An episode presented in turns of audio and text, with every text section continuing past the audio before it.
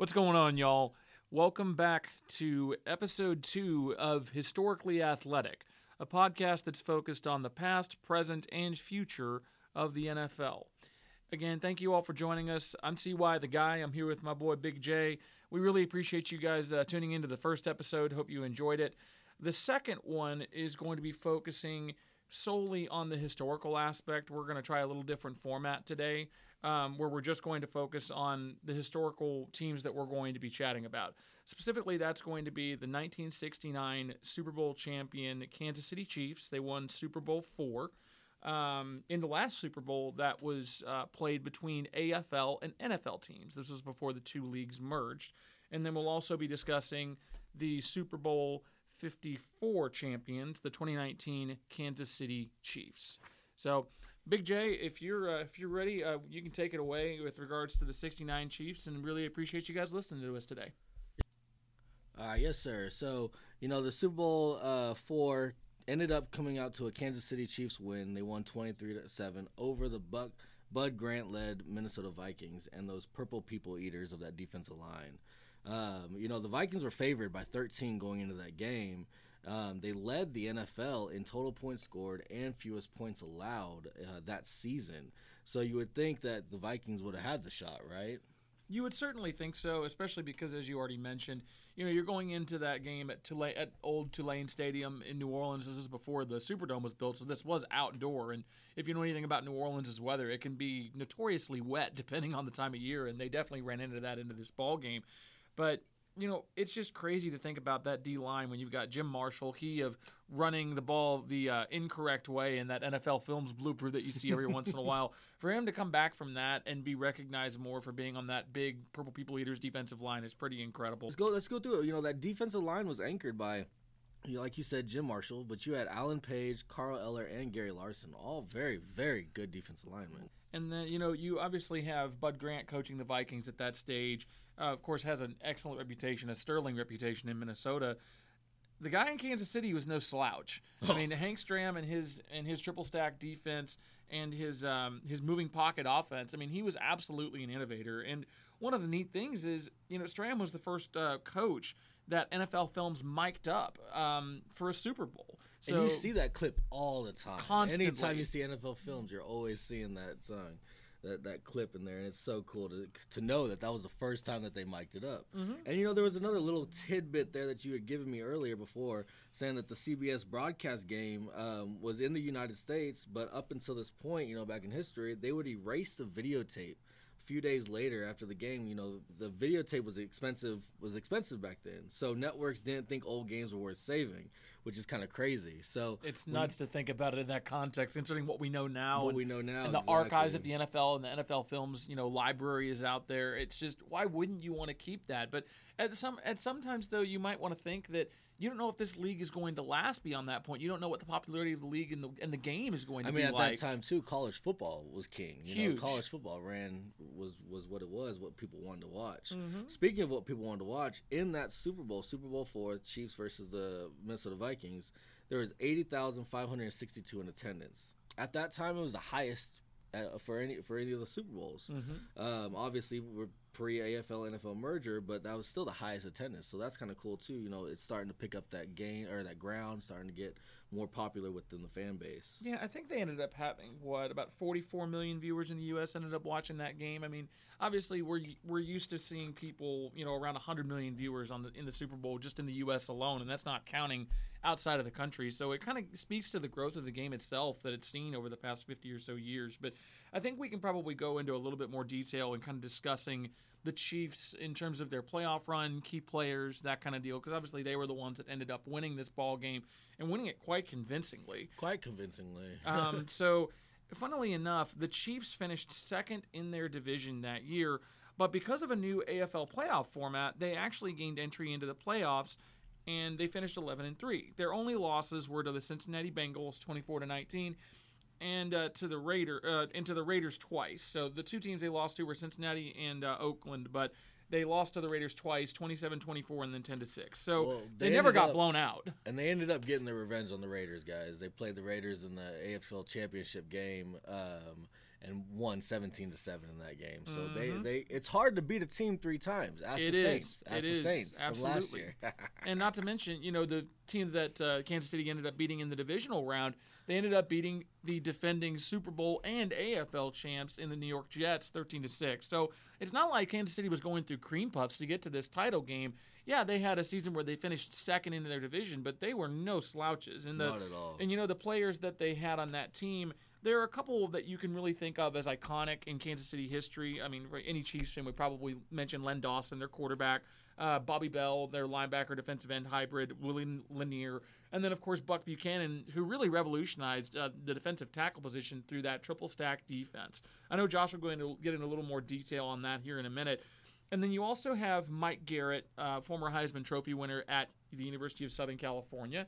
And then you also had Robert Holmes at running back and Otis Taylor at wide receiver. And Josh, what were really the differences compared to the running back committees that you see in terms of how running backs rotate in the NFL th- in these days compared to what happened back in those days when it was more running game predicated in the NFL? Oh yeah, definitely. Back back in those days, man, it was really cool. They did a lot of that split back, you know, f- uh, position or formation.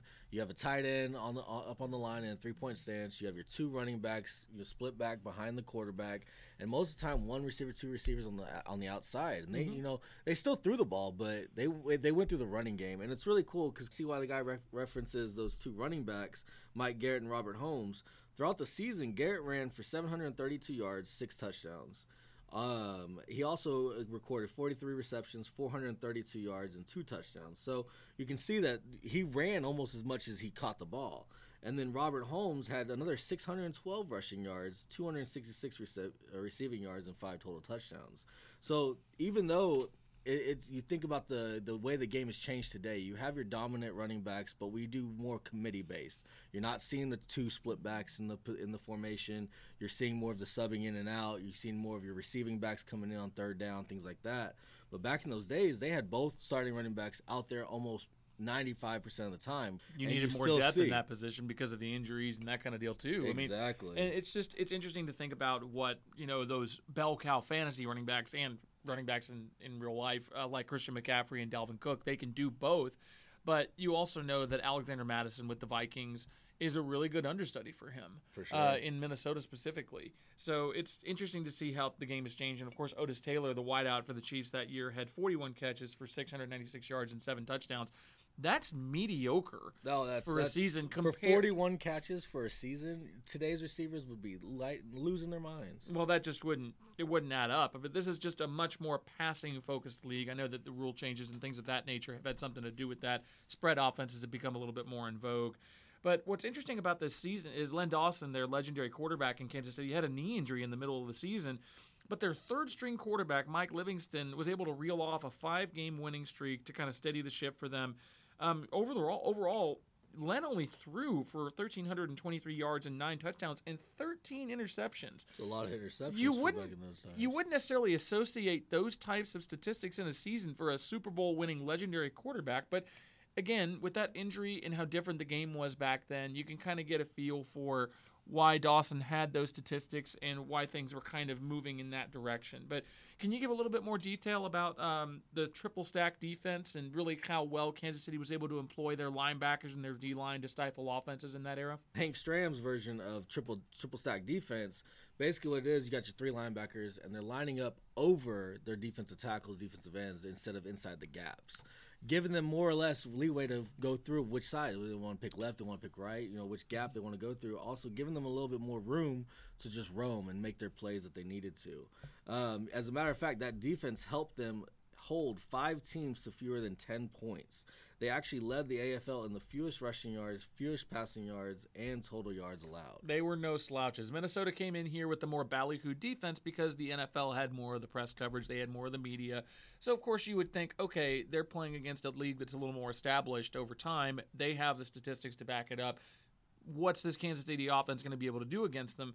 But then you can't look at Kansas City and say that they weren't great on defense, too, based on how well they've played throughout that season. Oh, how well they played throughout that game. They had three interceptions and two fumble recoveries on defense. So Mhm. that definitely helped in that 23 to 7 win. It did. I mean, Minnesota only had 67 yards rushing, and the crazy thing is, is you know, Kansas City is the only team in the Super Bowl era to win a title without allowing more than 10 points in any postseason game.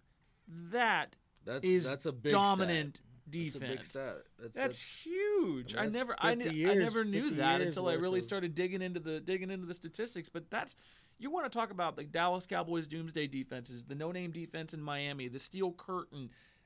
yeah. None of those defenses accomplished what this Kansas City defense accomplished in the playoffs. That's absolutely insane. Um, but you got to really look at back, look back at how the game has changed and how things have flowed. But it really is amazing that it took Kansas City that long to get their second Super Bowl. You know, with how good this team was, you would probably expect them to win a couple more, but it just didn't. It didn't necessarily turn out that way. But that might be a good uh, good segue into kind of comparing this team in '69, the first Super Bowl champion Chiefs team, to the 2019 Kansas City Chiefs team, which a lot of folks that are listening will know the main players that the Chiefs roll out these days in order to, you know, continue their assault on the record books these days. Patrick Mahomes craziness that he's got going on over there. But yeah, for sure. You know, 2019, like you said, 50 years from Kansas City's first Super Bowl to their second Super Bowl. I mean, that's that's crazy, and it just show goes to show you that when these teams go back to back or um, they make those long runs, it, it's just how difficult it truly is, even going back, you know, to the 60s and the 70s. Um, but obviously, you talk about your 2019 uh, Kansas City Chiefs. You got Patrick Mahomes, Tyreek Hill, Travis Kelce, Chris Jones on that defensive line, and Frank Clark, um, Tyrann Mathieu as well. He, you know, Honey Badger out there. Those are going to be like their main key players. But then they also had six Pro Bowlers on that team, and a few of them we would, would have already mentioned, and obviously Mahomes, Kelce, and uh, Hill. Um, but obviously Frank Clark was there. Chris Jones, but Mi- Mecole Hardman, he was a special teams uh, Pro Bowler that year. That doesn't surprise me, considering the speed that he came out of when he came out when he came out of Georgia. He was known as a track star. He was known as a uh, bolt of lightning, and he's he's still doing that. I mean, he's, He's still, still developing. I mean, the guy's got speed for days. And then, of course, the four All Pro players that you mentioned. You know, you have Hardman on the special team side. You had Kelce getting an All Pro nod. You had Tyrann Mathieu getting a pro, an All Pro nod. And surprisingly, Mitchell Schwartz, that one of their offensive linemen, got an All Pro nod that year. That's pretty And- good. I mean, obviously they missed that for the last year's Super Bowl. They needed They those did. offensive line for that They game did. too. But, But then you think about their their coaching staff and how they were able to get through things. I know we had discussed Bud Grant and Hank Stram, two larger than life personalities in a lot of respects, and you think about the head coach of the Chiefs. He was obviously still there now, and Andy Reid. He built up his reputation in San Francisco at first as an, as an assistant coach, and then he ended up going over to uh, uh, to Philadelphia and having a great run. I know we discussed his Eagles teams, and, and they would just frustrate the heck out of the Bucks for years in the years, playoffs. They would frustrate the heck out of the Cowboys. They th- those Reid and Donovan McNabb teams were really good. I mean, Andy Reid is kind of a you know a revolutionary in his, in his own right for the offensive game too. Absolutely. You know, when if- he was in Philly, like you said, with Donovan McNabb. But the thing is, is now with Reid in Kansas City, he had won. You know, th- this was going to be their fourth straight AFC West title that they ended up clinching this season. He had Steve Spagnuolo there as a defensive coordinator, who you know Spags made his name with the Giants, cooking up game plans sure originally. And then, of course, the name that gets circulated around quite a bit when it comes to NFL coaching vacancies right now, Eric Bieniemy as the offensive coordinator for the Chiefs. I mean, it's been said multiple times how much Mahomes appreciates his innovation and appreciates his expertise. I mean, the Chiefs have a top flight staff, and then of course Brett Veach, their GM, putting all these pieces together to build the outstanding roster that, quite frankly, is still enduring to this day. With the you know the Chiefs ended up going to the Super Bowl last year, even down all those players and all those injuries, they were still able to fight through that. But you know this is this is focusing on 19, and the crazy thing is there were three big players that the Chiefs actually released in the lead up to this season. They released Justin Houston, their stud defensive end. They released Eric Berry, their stud safety, who unfortunately had sickness and injury issues. And then they traded away their one of their stud corners in Marcus Peters, Yeah. who ended up being a great acquisition for Baltimore. He definitely helped them with that run for sure He they did. really well too. So during that season, the Chiefs went 12 and 4 during the regular season. They lost to the Colts 19 to 13, the Texans 31-24, the Packers 31-24, and then the Titans 35 to 32. Notice all those games were pretty much high scoring games except for that Colts one. With Agreed. That Colts defense in that in that year. But It's kind of interesting though. I would have expected Mahomes to throw for more touchdowns. He only had 26 touchdowns, only five interceptions, so that's solid as a rock. But when you're throwing for 4,000 yards, I would have expected more uh, regular season touchdowns. Truth be told, but you would you would you would definitely think you would definitely think that too. But also Mahomes uses his legs a lot. He also gets in there. He, he'll push it in the end zone, running the ball, extend those plays. Which obviously for that season he ran for 218 yards and had two scores. Of course, and then of course Travis Kelce, you know his stud tight end, ended up having 97 catches for 1,229 yards and five touchdowns. He's the first NFL tight end to have four consecutive thousand yard seasons. I mean, if that doesn't tell you how that How defines, important Kelce is to that offense. yeah, obviously that that know. that's greatness. You Yeah. can't you can't deny that. He was three catches away from 100 too. three catches away from I know, 100 right? receptions. So they ended up being the number two seed in the AFC that season behind the Ravens, and Lamar Jackson had his MVP season that year. Yes, so that's when Lamar really broke out. And yet, during their playoff run, the Chiefs ended up beating the Texans 50, 51 to 31 after falling behind 24 to nothing into the second quarter, which is just an absurd comeback. I still remember watching that game and I thinking this is over game too. Because Deshaun. Watson was no slouch on the other end. I mean, the Texans had a good team, but they were at home at Arrowhead, you know, in Kansas City, and I just I remember thinking like if they can chip away at this, they might have a chance. And as quickly as they that that offense can score, it's no wonder, you know, because that's the thing is football can change on a dime. The momentum can change on a dime. We just witnessed that with you know the last few games on Thursday night football, which we'll get into. But there's a lot of things that go into factor. So when you're down 24 nothing, but you have an offense that can score on one play for 80 yards, throwing it to Tyreek Hill, throwing it to Mecole Hardman, like you said, we're using that speed. I mean, 24 nothing is not that big of a deficit. When you when you can when you have a quick strike offense like that, absolutely, and it certainly helps that you have a quarterback in Mahomes that can make those off platform throws, and he's just a. I still remember watching him when he was at Texas Tech. You know, he was in the same conference as, as my Texas Longhorns, and he just he diced defenses up. He Just really did, but he just did. He didn't have the he didn't have the talent around him at Tech that he has at um, at Kansas City. oh yeah, no, no. I mean, it's just a different it's a different ball game. So then after they beat the Texans 51 to 31, they beat the Titans and and avenged that loss that they had to them. They in the regular season, they beat the Titans 35-24 in the AFC Championship game and then ended up beating the 49ers 31 to 20 to win Super Bowl LIV in Miami. It's of course the second title in history, but that was not an easy ball game for them to win by any stretch of the imagination. I mean, No, they were down. They were down uh, leading up to the fourth quarter, I believe. hmm They were. So the game was tied at 10 at the half. The Niners ended up building a 20 to 10 lead heading into the fourth. In the final six minutes and 13 seconds of the game, the Chiefs outscored the 49ers 21 to nothing. I still remember watching that ball game with you at your house. Yeah, Big we, J. had a Super Bowl party that year, and uh, hmm It was a great game to we couldn't believe it. We, Oh, yeah, we was- really couldn't. I mean, I, like I just got done saying, when you have that speed on the outside, you have the ability to score with one play. Six minutes, thirteen seconds. That that's an eternity for this this team. And like you just said, twenty-one to nothing. They scored three touchdowns in six minutes, albeit giving the 49ers back and their defense stopping them each drive. I mean, it's it's crazy. And that's the the nutty thing about it is the Chiefs became the first NFL team to come back from a 10 point or more deficit in three playoff games in the same season.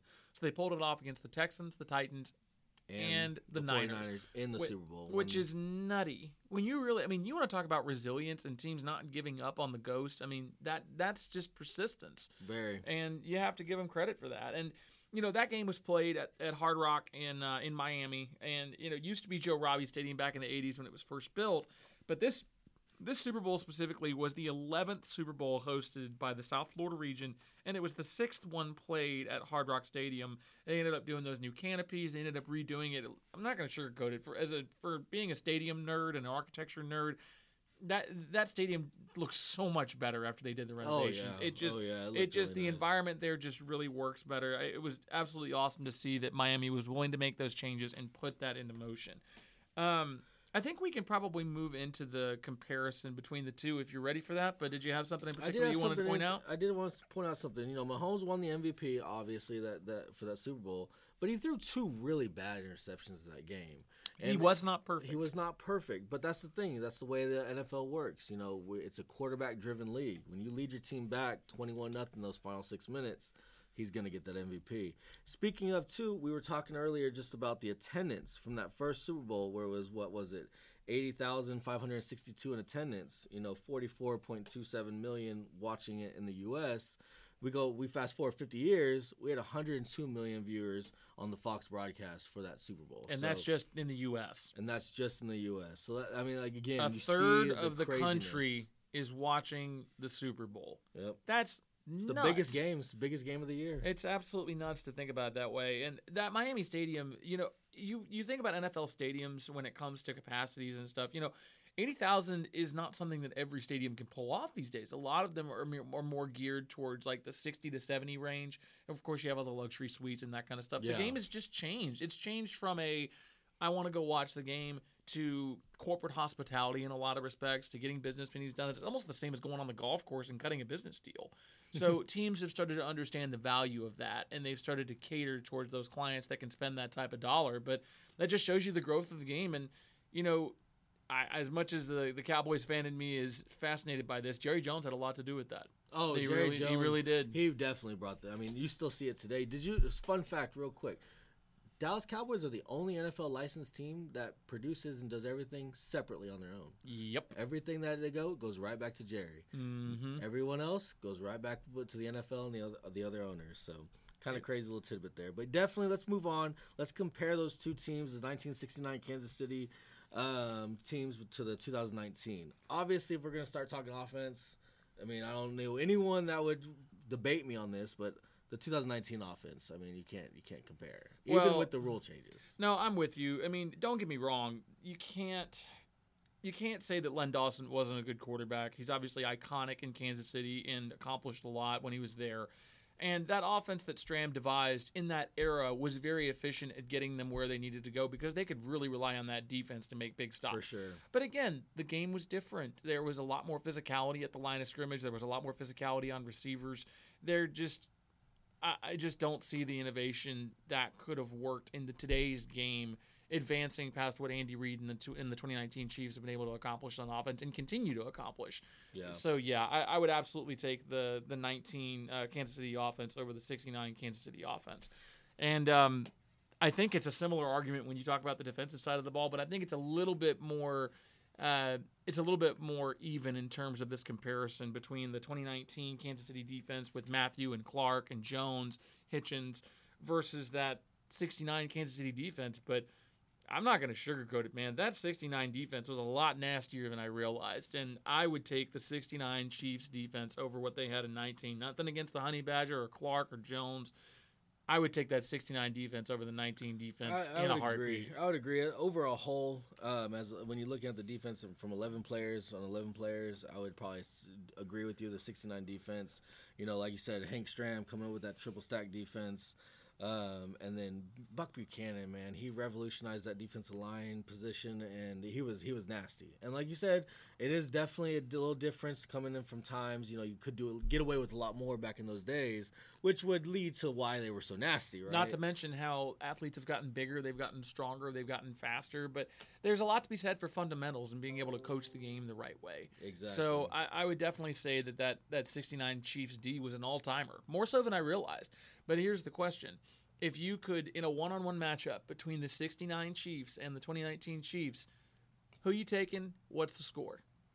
Man, I don't know about score, but I would, I would, I would, I would still probably take the 2019 Chiefs. I mean, as as dominant as the defense was that we were just talking about, I mean, if Patrick Mahomes can get rid of the ball in three seconds, four seconds, just throwing it up to Tyreek, then I don't know what else they can do. Like I said, it's a real comparison of two different eras. For sure. Um, but but I would I would probably give give the edge just because of the offensive firepower to to the 2019.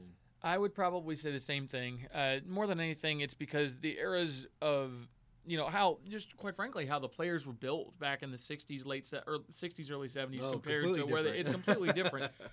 Even still i would actually slant it if i were to give a score prediction i'd probably say you know 31-16 i'd actually say the 2019 chiefs will beat them by two scores I really do. I don't think that the the '69 Chiefs could keep up, and and nothing against him. It's just a, it's a different era. It's a different era. It's It's, a a diff- different, different, complete game plan, just completely different altogether. But because it was 50 years in between, so. But if you were, if you were to kind of like you know do like a hybrid deal where you, you brought everything into an equal playing field and all that kind of stuff, it'd be a good game. It'd be a good game for sure. But I still believe, like you said, the 2019 offense would put up at least a good 10, 14 points more. Agreed. All right, guys. Well, again, we really appreciate y'all listening, and we're obviously super stoked to be able to get this second episode out there on the airwaves and out there in the podcast universe. So, again, if you're looking for more awesome content on the historical side of the game and on the present side of the game, you know, make sure to tune into Historically Athletic with uh, Big J and CY the Guy, and we're looking forward to our third episode, which will go through uh, week two NFL picks. So, thank y'all so much for having us, and hope you have a great weekend. Later, y'all.